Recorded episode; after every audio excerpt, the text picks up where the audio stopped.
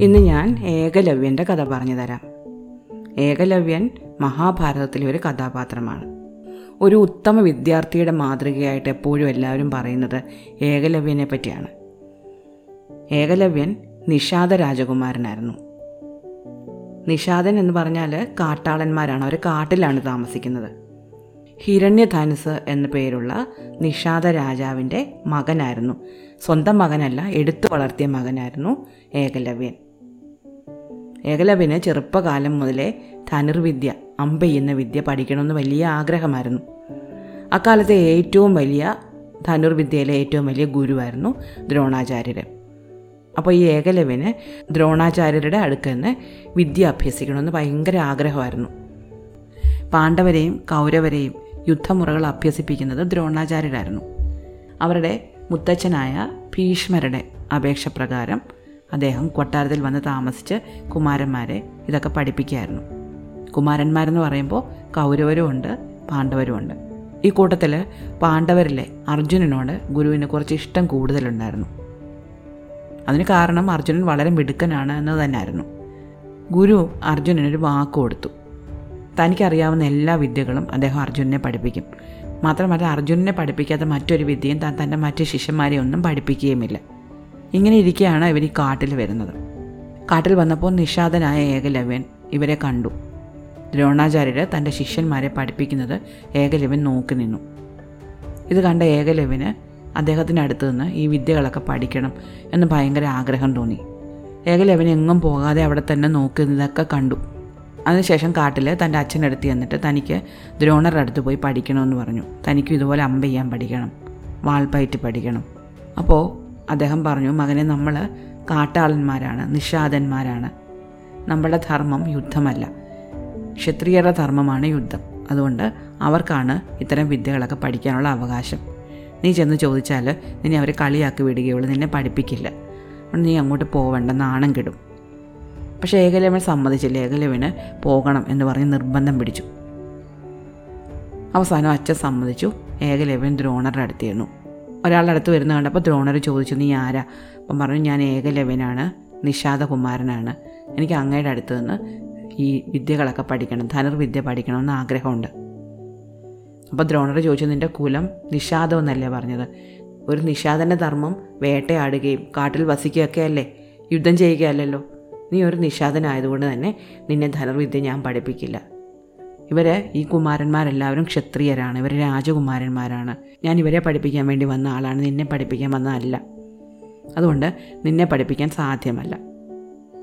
ഇത് കേട്ട് മറ്റുള്ളവരൊക്കെ നിൽക്കുന്നുണ്ടായിരുന്നു മറ്റു കുമാരന്മാരൊക്കെ. അപ്പോൾ ഏകലവന് വലിയ വിഷമം തോന്നി. ഏകലവൻ വിഷമിച്ച് അങ്ങ് തിരിച്ചുപോയി. ദ്രോണർ തന്റെ ശിഷ്യന്മാരെയായിട്ട് നാട്ടിലേക്ക് പോവുകയും ചെയ്തു. ഹസ്തനപുരത്തേക്ക് പോവുകയും ചെയ്തു. ദ്രോണർ ഇങ്ങനെ പഠിപ്പിക്കില്ല എന്ന് പറഞ്ഞു പോയെങ്കിലും അത് ഉൾക്കൊള്ളാൻ ഏകലവന് പറ്റിയില്ല. ഏകലവന് പഠിക്കണം എന്നുള്ള ആഗ്രഹം കലശലായിട്ടുണ്ടായിരുന്നു. അതുകൊണ്ട് ദ്രോണർ നടന്ന കാൽപാദങ്ങൾ പതിഞ്ഞ മണ്ണ് മുഴുവൻ ഏകലവൻ വാരിയെടുത്തു. അത് കാട്ടിനുള്ളിൽ കൊണ്ടുപോയിട്ട് അത് കുഴച്ച് ഒരു പ്രതിമയുണ്ടാക്കി ദ്രോണറുടെ പ്രതിമ. എന്നിട്ട് ആ പ്രതിമയുടെ മുന്നിൽ നിന്നുകൊണ്ട് ഈ ഏകലവ്യൻ വിദ്യകൾ അഭ്യസിച്ചു തുടങ്ങി. ഒരു ദിവസം പോലും മുടങ്ങാതെ എല്ലാ ദിവസവും ഏകലവ്യൻ ധനുർവിദ്യ അഭ്യസിച്ചു. കാട്ടിനുള്ളിലായിരുന്നതുകൊണ്ട് ഈ ഇരുമ്പ് കൊണ്ടുള്ള അമ്പൊന്നുമില്ല ഏകലവ്യന്. നീളമുള്ള ഒരു തരം പുല്ലുകൊണ്ടാണ് ഏകലവ്യൻ അമ്പുണ്ടാക്കിക്കൊണ്ടിരുന്നത്. എന്നാൽ പോലും ഏകലവ്യൻ ഒരു ദിവസം പോലും മുടങ്ങാതെ ഈ പ്രതിമയുടെ മുന്നിൽ നിന്നുകൊണ്ട് തന്റെ വിദ്യകൾ അഭ്യസിച്ചുകൊണ്ടേയിരുന്നു. അങ്ങനെ ഒരുപാട് കാലം കഴിഞ്ഞു. അങ്ങനെ വീണ്ടും ഒരു ദിവസം ദ്രോണാചാര്യർ പാണ്ഡവരോടും കൗരവരോടും ഒപ്പം കാട്ടിലെത്തി. വേട്ടയ്ക്ക് വന്നാണ് നായാട്ടിന് വന്നാണ്. ഈ നായാട്ടിന് വന്നപ്പോൾ അവരുടെ കൂടെ നായാട്ട് പട്ടികളും ഉണ്ടായിരുന്നു വേട്ട വേട്ടപ്പട്ടികൾ അവരൊരു പട്ടി നല്ല മുന്നേ ആയിരുന്നു ഓടിക്കൊണ്ടിരുന്നത്. ഏകലവ്യൻ വിദ്യകൾ അഭ്യസിച്ചുകൊണ്ടിരിക്കുന്ന സമയത്താണ് ഈ പട്ടി അതുവഴി ഓടി വന്നത്. ഇതിന്റെ കുര കാരണം ഏകലവ്യൻ ഏകാഗ്രത നഷ്ടപ്പെട്ടു. അപ്പോൾ ഈ നായയെ കണ്ടില്ലെങ്കിൽ പോലും ഏകലവ്യൻ തന്റെ അമ്പ് അങ്ങോട്ട് എയ്തു. ഇങ്ങനെ ഏകലവ്യൻ എയ്ത ഈ അമ്പുണ്ടല്ലോ അത് നായ കൊന്നില്ല. അത് നായയുടെ വായിൽ പോയി തറച്ചിരുന്നു. ഒന്നല്ല ഏഴമ്പുകൾ. ഏഴമ്പുകൾ നായയുടെ വായിൽ ചെന്ന് തറച്ചു.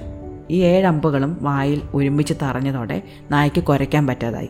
അത് തിരിച്ച് ദ്രോണാചാര്യരുടെ അടുത്തേക്ക് കുമാരന്മാരുടെ അടുത്തേക്ക് ചെന്നു. അവർ നോക്കുമ്പോൾ തങ്ങളുടെ നായയുടെ വായിൽ കൃത്യമായിട്ട് ഏഴ് അമ്പുകൾ കൊള്ളിച്ചിരിക്കുന്നു. വളരെ വിദഗ്ധനായ ഒരാൾക്ക് മാത്രമേ ഇങ്ങനെ പറ്റുള്ളൂ. കാരണം ശബ്ദം മാത്രം കേട്ടുകൊണ്ടാണ് നായയുടെ വായിലേക്ക് അമ്പെയ്തിരിക്കുന്നത്. നായയെ കൊന്നിട്ടുമില്ല. ഇതാരാണെന്ന് അറിയാൻ വേണ്ടിയിട്ട് അവരെല്ലാവരും കൂടെ ചെന്നപ്പോൾ ദ്രോണാചാര്യരുടെ പ്രതിമയുടെ മുന്നിൽ നിന്നുകൊണ്ട് വിദ്യ അഭ്യസിക്കുന്ന ഏകലവ്യനെ കണ്ടു. ദ്രോണാചാര്യരെ കണ്ടതും ഏകലവ്യൻ ഓടിയെത്തി. അദ്ദേഹത്തെ സ്വീകരിച്ചു. അദ്ദേഹത്തിന്റെ പാദം കഴുകി പുഷ്പങ്ങൾ കൊണ്ട് പൂജിച്ചു. അദ്ദേഹത്തിന് തേനും പഴങ്ങളും കൊണ്ടുവന്ന് കൊടുത്തു. അദ്ദേഹത്തിന്റെ കൂടെ വന്ന കുമാരന്മാരെ എല്ലാവരെയും സൽക്കരിച്ചു. ഏകലവ്യനോട് ദ്രോണാചാര്യർ ചോദിച്ചു നീ ആരാണ്? അവൻ പറഞ്ഞു ഞാൻ ഏകലവനാണ് അങ്ങക്ക് എന്നെ ഓർമ്മയില്ല. പണ്ട് ഞാൻ അങ്ങയുടെ അടുത്ത് വന്നിട്ടുണ്ടായിരുന്നു. ധനുർവിദ്യ അഭ്യസിക്കണമെന്ന് പറഞ്ഞിട്ടന്ന് അങ്ങ് എന്നെ തിരിച്ചയച്ചു. പഠിപ്പിച്ചില്ല. അപ്പോൾ ദ്രോണർ ചോദിച്ചു അപ്പോൾ ഇപ്പോൾ ആരാണ് നിന്റെ ഗുരു? ഏകലവൻ പറഞ്ഞു അങ്ങ് തന്നെയാണ് എന്റെ ഗുരു. അങ്ങയെ മനസ്സിൽ ധ്യാനിച്ച് അങ്ങയുടെ ഒരു പ്രതിമ ഉണ്ടാക്കി വെച്ച് അതിന്റെ മുന്നിൽ നിന്നുകൊണ്ടാണ് ഞാൻ കാര്യങ്ങളൊക്കെ പഠിച്ചത്. അങ്ങനെയാണ് ഞാൻ ധനുർവിദ്യ പഠിച്ചത്. അങ്ങല്ലാതെ മറ്റാരും എനിക്ക് ഗുരുവില്ല. ദ്രോണാചാര്യർ നോക്കുമ്പോൾ അർജുനന്റെ മുഖത്ത് പരിഭവം നിറയുന്നു. അർജുനേക്കാളും മിടുക്കനായിട്ടുണ്ട് ഏകലവ്യൻ. തന്റെ ശിഷ്യന്മാരിൽ ഏറ്റവും മിടുക്കൻ എപ്പോഴും അർജുനായിരിക്കും എന്ന് ദ്രോണാചാര്യർ അദ്ദേഹത്തിന് വാക്കു കൊടുത്തിട്ടുണ്ടായിരുന്നു. ആ വാക്കാണ് തെറ്റിയിരിക്കുന്നത്. അപ്പോൾ ദ്രോണാചാര്യർ പറഞ്ഞു ശരി ഞാനാണല്ലോ നിന്റെ ഗുരു. നീ വിദ്യകളെല്ലാം അഭ്യസിച്ച് കഴിഞ്ഞിരിക്കുന്നു. കാരണം നീ ഈ നായയെ അമ്പ ചെയ്ത് കൊള്ളിച്ചത് തന്നെ വലിയൊരു വിദ്യയാണ്. ശബ്ദം കേട്ട് നീ നായയുടെ വായിൽ കൃത്യമായിട്ട് അമ്പ ചെയ്ത് കൊള്ളിച്ചു. അതുകൊണ്ട് എനിക്ക് ഗുരുദക്ഷിണ തരണം. പണ്ട് കാലത്ത് അങ്ങനെയാണ്. അങ്ങനെയാണ് വിദ്യാഭ്യാസ കാലം പൂർത്തിയാകുന്നത് ഗുരുദക്ഷിണയോടെ. ഏകലവ്യൻ പറഞ്ഞു അങ്ങ് എന്ത് വേണമെങ്കിൽ ചോദിച്ചോളൂ ഞാൻ തരാം. അപ്പോൾ ദ്രോണാചാര്യർ പറഞ്ഞു എനിക്ക് മറ്റൊന്നും വേണ്ട എനിക്ക് നിന്റെ വലത് കയ്യിലെ തള്ളവിരൽ മതി. കേട്ട് തന്ന എല്ലാവരും ഞെട്ടിപ്പോയി. കാരണം ഒരു അഭ്യാസിക്ക് ഒരു വില്ലാളി വീരന് ഏറ്റവും പ്രധാനപ്പെട്ട വിരലാണ് വലത് കയ്യിലെ തള്ളവിരൽ. അതുകൊണ്ടാണ് ഞാൻ വലിച്ച് അമ്പെയ്യുന്നത്. അതില്ലെങ്കിൽ അമ്പെയ്യാൻ പറ്റില്ല. പക്ഷേ ഏകലവ്യൻ പുഞ്ചിരിയോടെ തന്നെ തന്റെ വാളെടുത്ത് ഒട്ടും ആലോചിക്കാതെ തന്റെ തള്ള വിരലറുത്ത് ഒരു ഇലയിൽ വെച്ച് ഗുരുവിന്റെ കാലിൽ അർപ്പിച്ചു. തൊഴുത് വണങ്ങി നിന്നു. അർജുനൻ പോലും അത്ഭുതപ്പെട്ടു പോയി. താൻ ചോദിച്ചാലുടനെ ഏകലവ്യൻ ഇങ്ങനെ ചെയ്യുമെന്ന് ദ്രോണാചാര്യർ പോലും ചിന്തിച്ചില്ല. അദ്ദേഹം ഏകലവ്യനെ അനുഗ്രഹിച്ചു. കുഞ്ഞെ നിന്നെ ഞാൻ പ്രസാദിച്ചിരിക്കുന്നു. നീ ചെയ്തത് ഒരു വലിയ കാര്യമാണ്. നീയാണ് ഏറ്റവും ഉത്തമനായ ശിഷ്യൻ. ഒരു നല്ല വില്ലാളി വീരനായിട്ട് ഏറ്റവും നല്ല ശിഷ്യനായിട്ട് ലോകം നിന്നെ അറിയും. ഇത്രയും അനുഗ്രഹിച്ചിട്ട് ദ്രോണാചാര്യർ തന്റെ ശിഷ്യരോടൊപ്പം ഹസ്തനപുരത്തിലേക്ക് തിരിച്ചുപോയി